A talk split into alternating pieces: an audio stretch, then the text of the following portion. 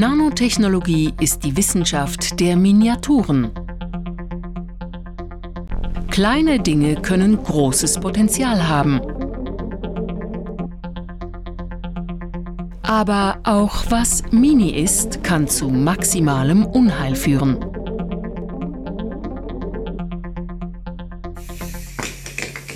Genau das soll nun erforscht werden. Die Chancen und Risiken. Professor Peter Gehr vom Institut für Anatomie der Universität Bern studiert das Verhalten von winzigen Nanopartikeln im menschlichen Körper. Gehr ist ein international anerkannter Experte für die Frage, was künstliche Nanopartikel in der Lunge auslösen können. Noch weiß man nicht, welche Risiken sie bergen. Bei den Nanopartikeln weiß man es einfach nicht. Da sind wir vielleicht Nanopartikel ausgesetzt, wir schnaufen sie ein, wir atmen Nanopartikel, künstliche Nanopartikel ein und die können in der Lunge ins Blut gelangen und im Körper verteilt werden und können sehr leicht in die Zellen eindringen und allenfalls eben auch in den Kern. Also das ist etwas, was wir nicht unter Kontrolle haben. Den Professor erstaunt es, dass Konsumenten mögliche Gesundheitsrisiken kaum zur Kenntnis nehmen.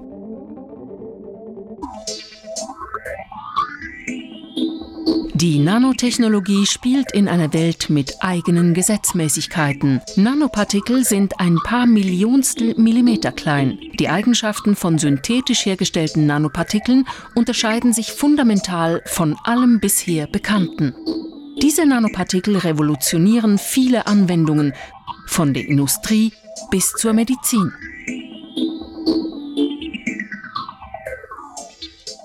Dank Nanopartikeln auf der Oberfläche weisen Textilien Schmutz ab oder sie werden schon gar nicht mehr nass. Im Computer dienen Nanoröhren als ultraschnelle und verlustfreie Leiter für Prozessoren.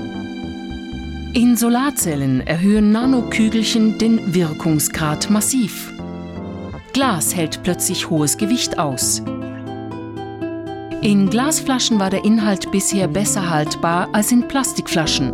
Nun machen Nanopartikel das P E T so dicht wie Glas. Ketchup kommt geschmeidiger aus der Flasche. Siliziumdioxidpartikel verhindern, dass Pulver verklumpt. Nanoteilchen können helfen, dass Produkte länger frisch bleiben. Mediziner träumen von Minifähren, die wegen ihrer Winzigkeit genauer als herkömmliche Medikamente den Wirkstoff zum Zielorgan transportieren. In der Sonnencreme ersetzen Nanopartikel chemische U V-Filter. Barbara Rothen-Ruthishauser von der Forschungsgruppe Pneumologie am Inselspital Bern untersucht die Risiken von Nanopartikeln bei Menschen. Also aus der heutigen Erkenntnis kann man sagen, dass Nanopartikel, die in Produkten gebunden sind und mit dem Menschen in Kontakt kommen, kein Risiko darstellen. Ein Beispiel ist Sonnencreme. Sonnencreme gilt heute als unbedenklich, weil dort die Nanopartikel in gebundener Form vorkommen und über gesunde Haut nicht in den Körper gelangen. Ob man Lebensmittel mit Nanopartikeln bedenkenlos essen kann, ist noch nicht erforscht. Allerdings gelangen immer mehr ungebundene Nanopartikel in die Umwelt. In Korea wurden Reifen mit Kohlenstoff-Nanoröhrchen entwickelt. Sie machen den Pneu widerstandsfähiger. Die Reifen reiben sich trotzdem ab. Der Gummi verwittert, die Kohlenstoff-Nanoröhrchen nicht. Sie lagern sich in der Umwelt ab. Solche Reifen könnten vielleicht bald auch auf Schweizer Straßen verkehren. Das würde heissen, dass wir einfach ständig äh, durch den Gummiabrieb Nanoröhrchen in der Umgebung würden deponieren, und zwar in sehr, sehr grosser Menge. Und da muss ich sagen, das macht mir Sorgen. Weil äh, wenn die nachher durch Wind und, und Fahrtwind und, und Witterungsaufwirbelungen in der Luft sind, dann werden die eingeschnuffert. Und das ist garantiert nicht gut. Solche Nanopartikel gelangen über Atmung und Blut bis in Zellen und Hirn. Barbara Rothen-Ruthishauser konnte sie mit dem Laserrastermikroskop nachweisen. Diese Aufnahme von roten Blutzellen zeigt grün markierte Nanopartikel, die in die Zelle eingedrungen sind. Je nach Form der Nanoröhrchen hat man zeigen, dass die Sauerstoffradikale in den Zellen können produzieren, was wiederum zu Entzündungsreaktionen kann führen.